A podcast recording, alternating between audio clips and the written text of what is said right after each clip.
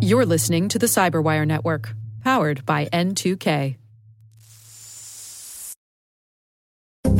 I would just encourage people to be more mindful in how they think about trust. Think about is something really trustworthy? What trust are you extending? And then make a rational, data driven, thought out decision. Hello, everyone, and welcome to the CyberWire's Hacking Humans podcast, where each week we look behind the social engineering scams, phishing schemes, and criminal exploits that are making headlines and taking a heavy toll on organizations around the world. I'm Dave Bittner from the CyberWire, and joining me is Joe Carrigan from the Johns Hopkins University Information Security Institute. Hello, Joe. Hello, Dave. We've got some interesting stories to share this week, and later in the show, we have my interview with Dr. Richard Ford. He's chief scientist at ForcePoint, and we're going to be talking about models of trust. And we are back. Joe, why don't you kick things off for us? I will do that, Dave. This week, my story comes from a friend of the show and my close personal friend, Graham Cluley. okay. friend, mentor, colleague, right? Stalky, right? Yeah. All right. Go on. Go on. I've talked to him a couple times on Twitter and, and been on his podcast, but he has a story about St. Ambrose Catholic Church in Brunswick, Ohio. Okay. Uh, it's a pretty big church with 5,000 families in the community and about 16,000 members. The pastor is uh, Father Bob Stec, and he had to send out a letter recently to his parishioners. You see, they're renovating the church, and the company that they're working with is Morris Brothers Construction Company. This is how this works. When you have a church that's old, you need to renovate it, and sure. you hire somebody. And this is actually a pretty expensive endeavor. But on Wednesday, Morris Brothers calls the church inquiring as to why they have not paid their monthly payment for the project for the past two months. The amount they're looking for is approximately $1.75 million. Wow. Okay. That's two payments, two monthly payments that they haven't received. Yeah. So the church does some investigation and they find out that they have been a victim of some business email compromise hmm. where someone has gotten into the into the church's email system and has convinced people that Morris Brothers has changed their banking information. Right? Oh, okay. So presumably the church was paying electronically. Correct. These monthly payments. Yes. Mm-hmm. Now the FBI is involved, of course. Okay. The FBI has found out that hackers broke into two email accounts belonging to the church. They don't know how they did it, if they got in with phishing or, or did some keylogging malware distribution, but basically the staff was tricked. Yeah. Right. And this money is essentially gone because it's been a while since the money was transferred. It didn't happen like three days ago and then they could get in. They're looking for two months of payments. So if nothing else, the first payment has certainly been completely laundered by now. Wow. And is in, in criminal hands. The second payment, maybe they'll get some of that back, but probably not. They're not going to get any of this back. This is a big hit to the church. At 5,000 families in the church, that's an average of $350 per family that this church has been built out of. Wow. And I wonder, I mean, it sounds like these bad guys did their homework. Uh, uh, sure. They must have known that this renovation was happening. They knew who was doing it. Right.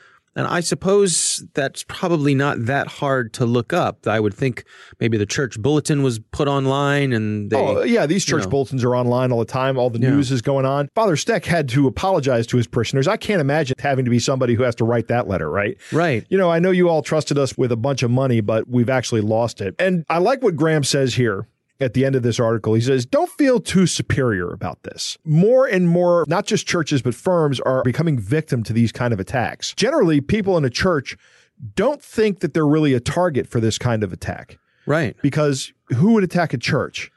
Right? Yeah. What kind of a monster would attack a church? Well, these guys don't have any kind of scruples. They really don't care where their money comes from. They're stealing money. They'll they'll steal it from a church just as well as they'll steal it from somebody else. So it's really not something you can discount. You have to think about this that you have to always have an adversarial mindset whenever you're talking about money. It's a shame. Yeah, it is a shame. But again, this is another red flag is that you have to be aware of in these kind of scams is we're changing our banking information. I'm going to go ahead and say that should be as big of a red flag as I need you to pay me in gift cards.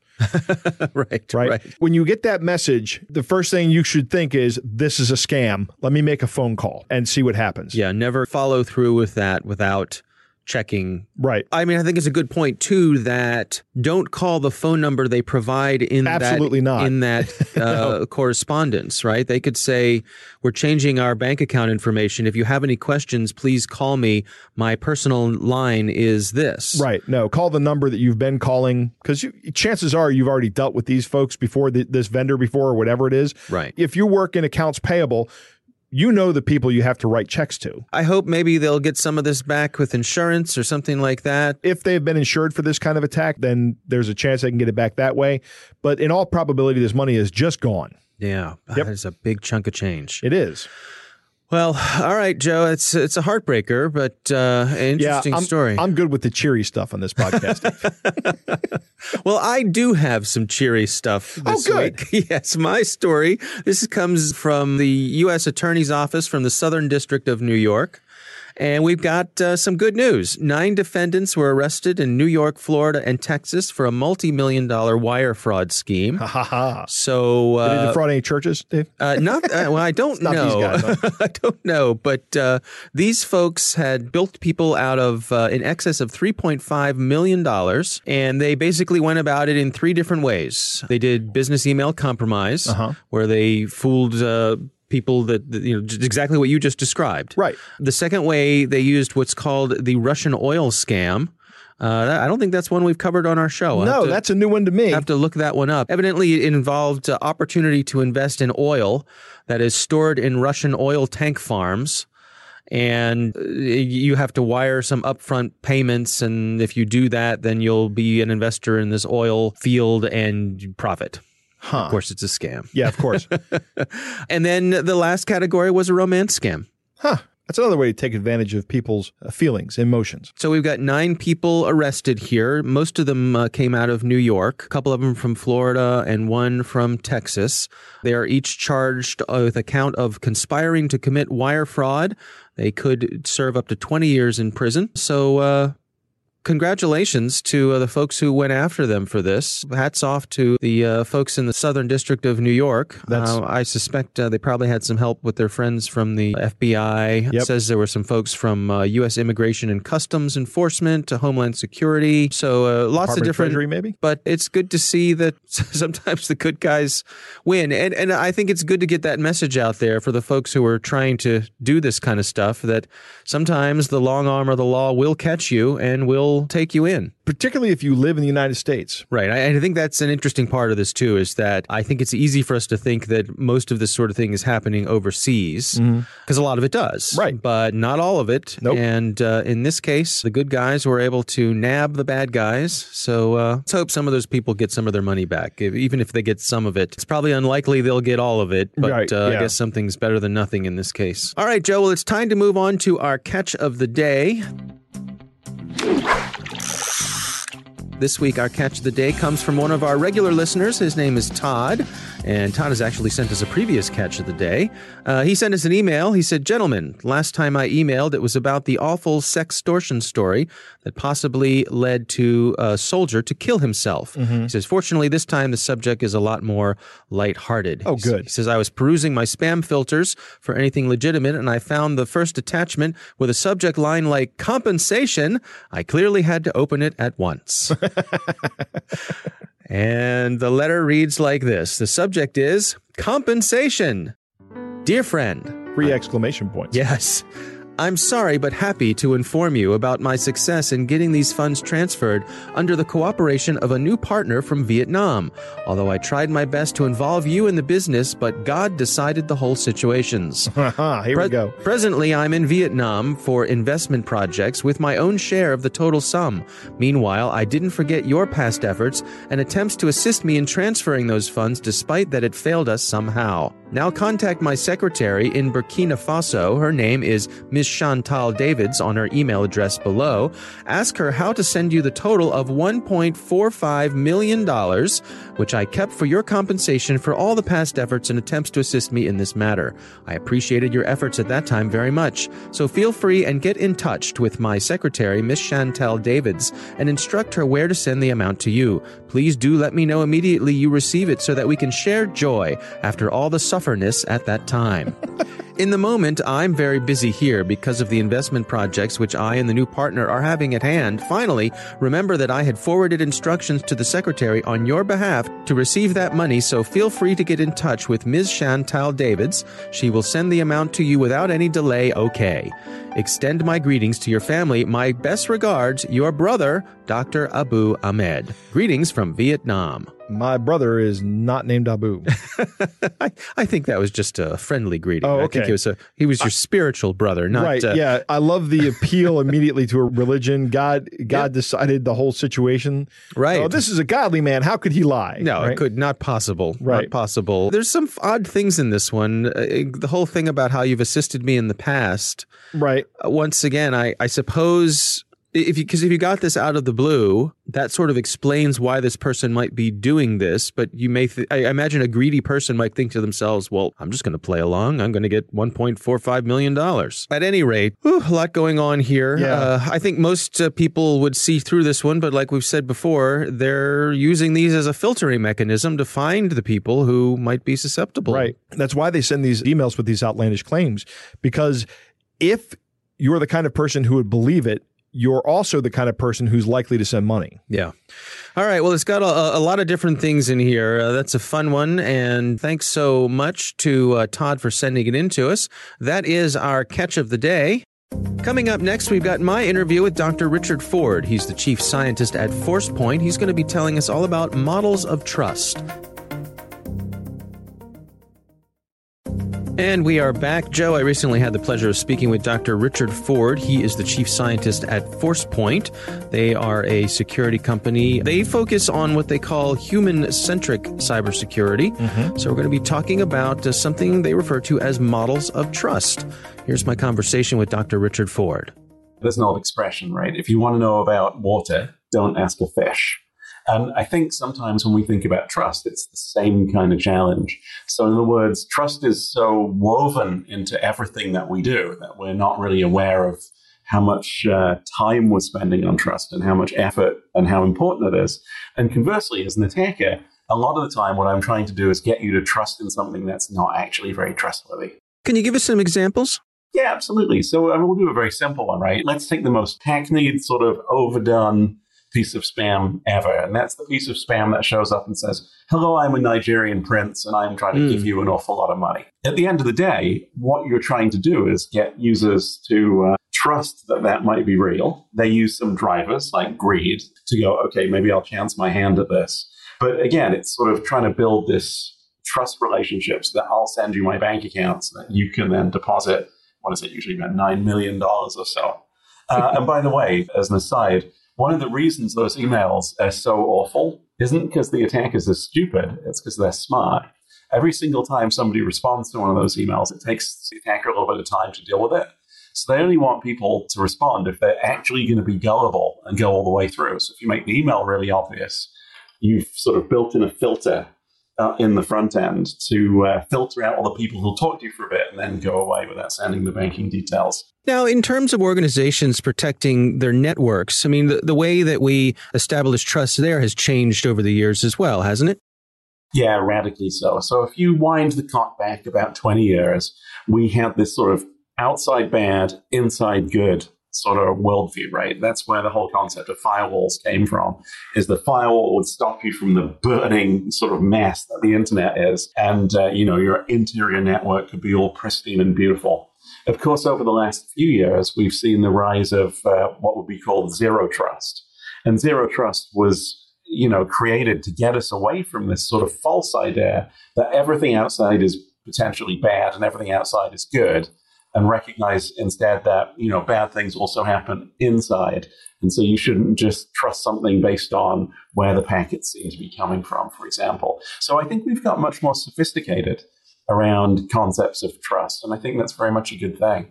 Yeah, it seems to me like you know this old model. I sometimes I imagine in my mind, you know, my castle with my moat and my drawbridge, and it seems like in the old days, if you thought about the drawbridge as as your you know your username and password, once that drawbridge was down and I was allowed through the castle gate, well, I had pretty much free run once I was inside the castle.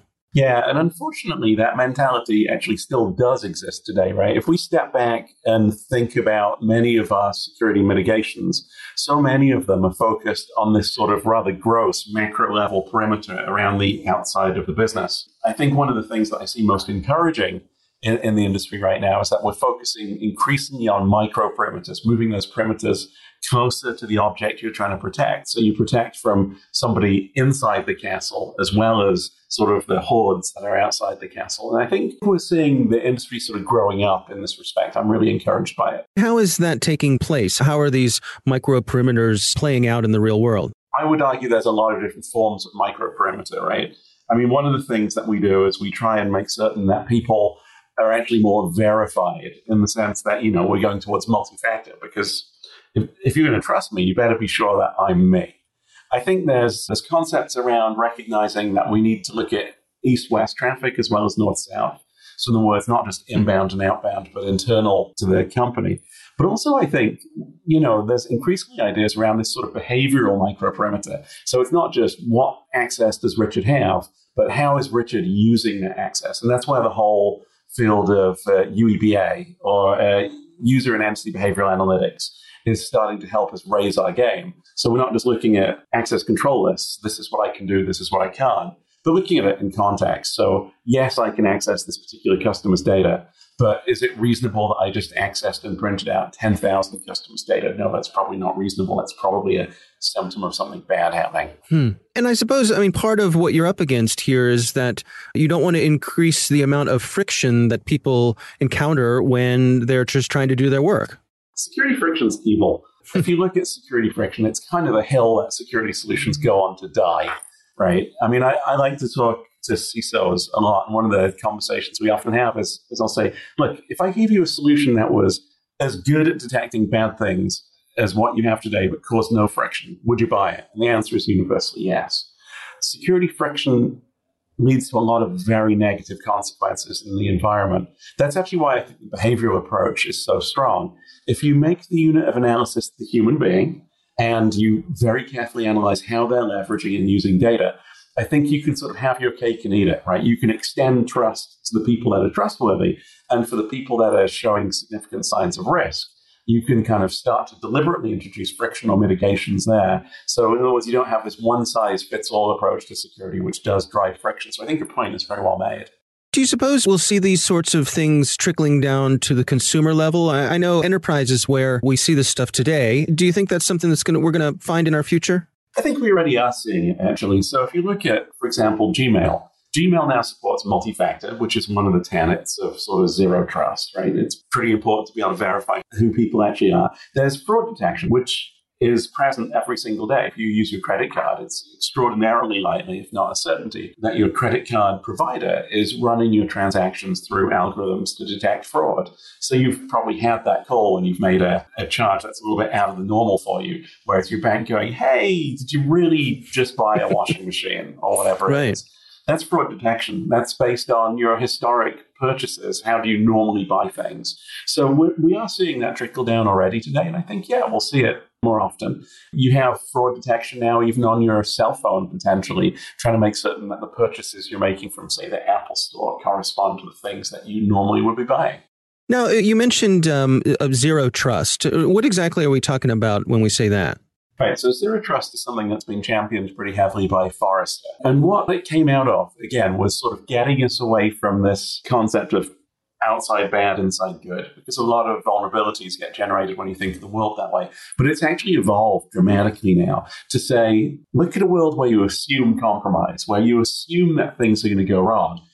Don't just radically and sort of blindly extend trust in the wrong places trust is sort of earned, it's built up, it's confirmed. It's much more than trust but verify. It's assume compromise and try and make certain that in the event of compromise, the sort of damage is as minimal as possible. So, uh, what are your recommendations for folks who are going about their lives, uh, you know, using their computers, their mobile devices in an everyday sort of way? How should they approach this? How do they dial in the amount of trust, the relationship they have with the various services that they use? Yeah, so that's a really hard question, but one I'm happy to tackle. First of all, let's talk about sort of the zero trust methodologies, right? One thing that every single user should do is up their authentication game, right? Again, Gmail supports multi factor now, right? You can buy a cheap little dongle that will help you authenticate in a much more secure way. And I think people don't understand or under, that's a little bit harsh, don't understand, but I don't think they, they've sort of absorbed into themselves how much of a nuisance it is and how much damage can be done if you actually get your username and password compromised or guessed. So that, there's that whole side of it. In terms of trust and how they extend trust, I think we've made some progress, right? It used to be that you would believe everything that hit your inbox. And in fact, the pendulum has swung quite a long way in the other direction now. And I think that, you know, we've become quite cynical about the things that we see online. One of the places where there's still a lot of room for improvement, though, are in applications. So that free flashlight application that wants access to your contacts, that's a little bit suspicious, right? So hmm. we need to think hard about the payments of personal information that we sort of pay for things in. Because when you get that free app and it wants access to your contacts, what do you think it's using it for? Right? Right. What's the small print say? Is this data being shared? How is it being shared? It's actually very difficult out there in consumer land to sort of avoid data sharing. GDPR in a post GDPR world does give you a lot more control, assuming you're dealing with people who are trying to do it all right. So you do have more privacy control now, but there are a lot of people who are in that sort of gray space too about sort of vaguely doing things right. And you have to be a little bit more savvy. Many websites or services now give you a lot more control over your data, but most users never go in and change the defaults. Yeah, it's an interesting notion that it's worth the time to go in there and even just review them to make sure they're what you think they are. That's right.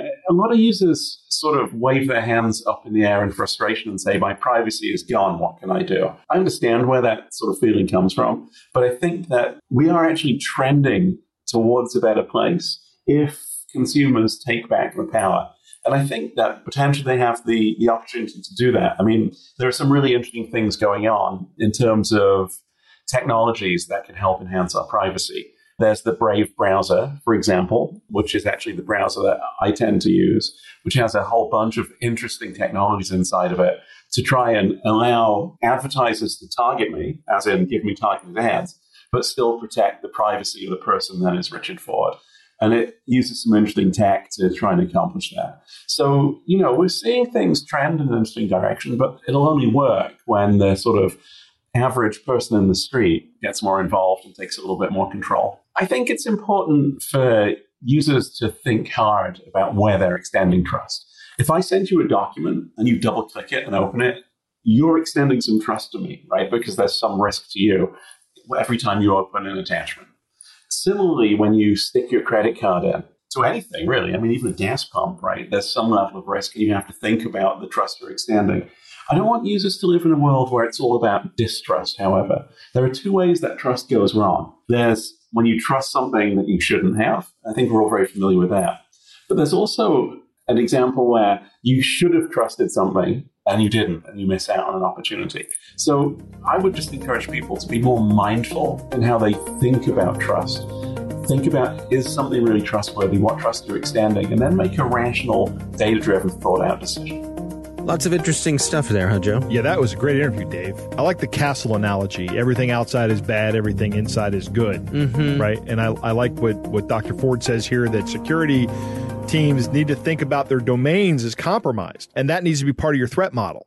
Hmm. Right. Yeah. So let's say that I don't consider anybody on the inside of my network malicious, so they have free rein everywhere. where that's no good because people are going to be malicious on the inside of your network at some point in time. Well, and, and insider threats don't necessarily have to be malicious. They can be laziness or just someone can make a mistake. Yeah, actually, I'm not even talking about insider threats. At some point in time, somebody is going to compromise your firewall and get on the inside. Mm, and okay, and sure. then you have to act as if that threat exists on your network. And yes, the insider threat is also a real thing. And you're right. The, the insider threat is not usually malicious. It's usually either lazy or absent mindedness or not even realizing what they're doing. Yeah. Right? Yeah. Ignorance. Behavior is key. I like what he says. You're right. It's fine for me to look at one or two customer records, but if I'm pulling out 10,000 customer records, what business reason would I have for doing that? Mm-hmm. That's something that is not happening on a regular basis, or if it is happening on a regular basis, it's part of a process that happens at a particular time for maybe a data warehousing application and some data analysis is going on.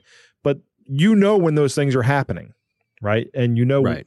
where they're coming from. So if you see that kind of activity coming from somebody's workstation, that should set off a red flag somewhere, Yeah. an alert at Yeah. least. And again, it could be inadvertent, where someone someone instead of uh, you know grabbing a file or two, grabs the whole folder Yep. and forwards that on to someone. That that that's something you want to keep an eye on. Exactly. Yeah, Or if somebody has a, a misformed SQL query, right? Where they or that. Yeah. I like what he says about security friction being evil. This was something that was kind of alien to me, and I'll share a story about it. When I started working at Hopkins, I came in with this idea about with all these other security notions, and I was wondering about why a hospital is so vulnerable to security problems. Mm-hmm. This wasn't clear to me until I was steeped in the environment. Mhm. It's because cybersecurity is a secondary concern in a hospital. The primary concern is saving people's lives. Mm. You know, when people come into the emergency room, their their first complaint is, "I can't breathe, my chest hurts. Mm-hmm. Maybe get these bullets out of me." Right. Right? It's never make sure my data is secure. right. You know, Mhm. it's always something more important, literally more important. You are much lower on the Maslow's hierarchy of needs, Right. Yeah. Absolutely. than cybersecurity. Mhm. So the idea was, or the, the statement that somebody told me was if your product interferes with a doctor's ability to deliver healthcare to a patient, that product is out of here yeah. the next day. The doctors won't stand. They won't it. stand for it. Yep. So he's 100% correct. And even environments where you don't have that kind of thing, like maybe in a financial environment where you're much more tolerant to the security friction, if you can lower the amount of friction, you can make a more profitable business, Mm-hmm. right? And that's good for anybody. Yeah, and I think also that friction tends to spawn workarounds. Yes. If something's a, a pain, then someone will figure out a. They'll think they're being clever, and they probably are being clever. right. But those workarounds. Yeah, you make hackers out of your entire workforce. Right, right, exactly, exactly. Up your authentication game. Everybody should be using multi-factor authentication, and strong passwords, and a password manager. Yeah, Uh, that- yeah. If, it's, if it's important to you, you Right. need to be doing that. And finally, towards the end of the interview, he's talking about trust. Trust is something that's innate in us, Mhm. right? Who we trust. And I like the way he says trust can fail both ways. We can either trust something we shouldn't or not trust something we should. And that comes from our very human nature. We trust things that we're familiar with and we distrust things that we're not familiar with. Right. So that can be two different ways. Now, may- maybe that's good. Maybe something I'm not familiar with. Hey, you need to prove to me that you're doing something here in my interest, right? You know, the guy knocks on your door and says, "Hey, I I'm here to sell you Windows." Right. Immediately, I don't trust that guy. Yeah.